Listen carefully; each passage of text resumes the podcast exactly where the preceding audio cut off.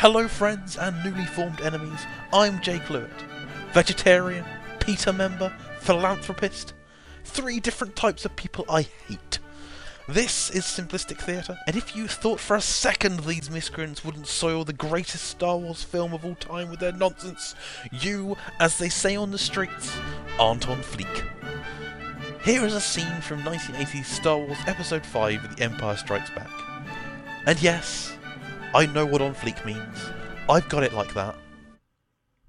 There will be a substantial reward for the one who finds the Millennium Falcon. You are free to use any methods necessary, but I want them alive. No disintegrations. As you wish. Little Mama's boys always takes away the best part of the job. What?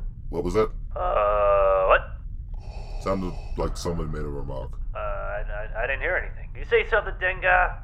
Uh, I didn't say anything. How about you, Balsky?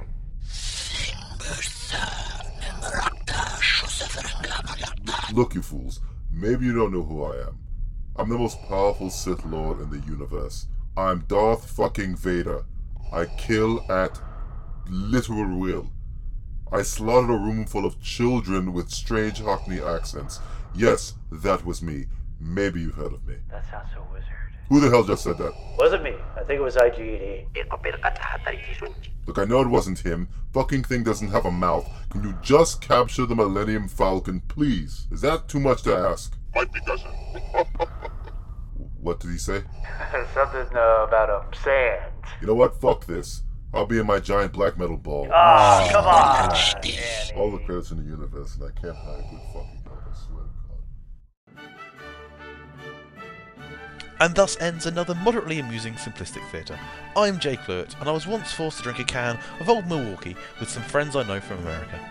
I was hospitalised for 12 days and still walk with a limp.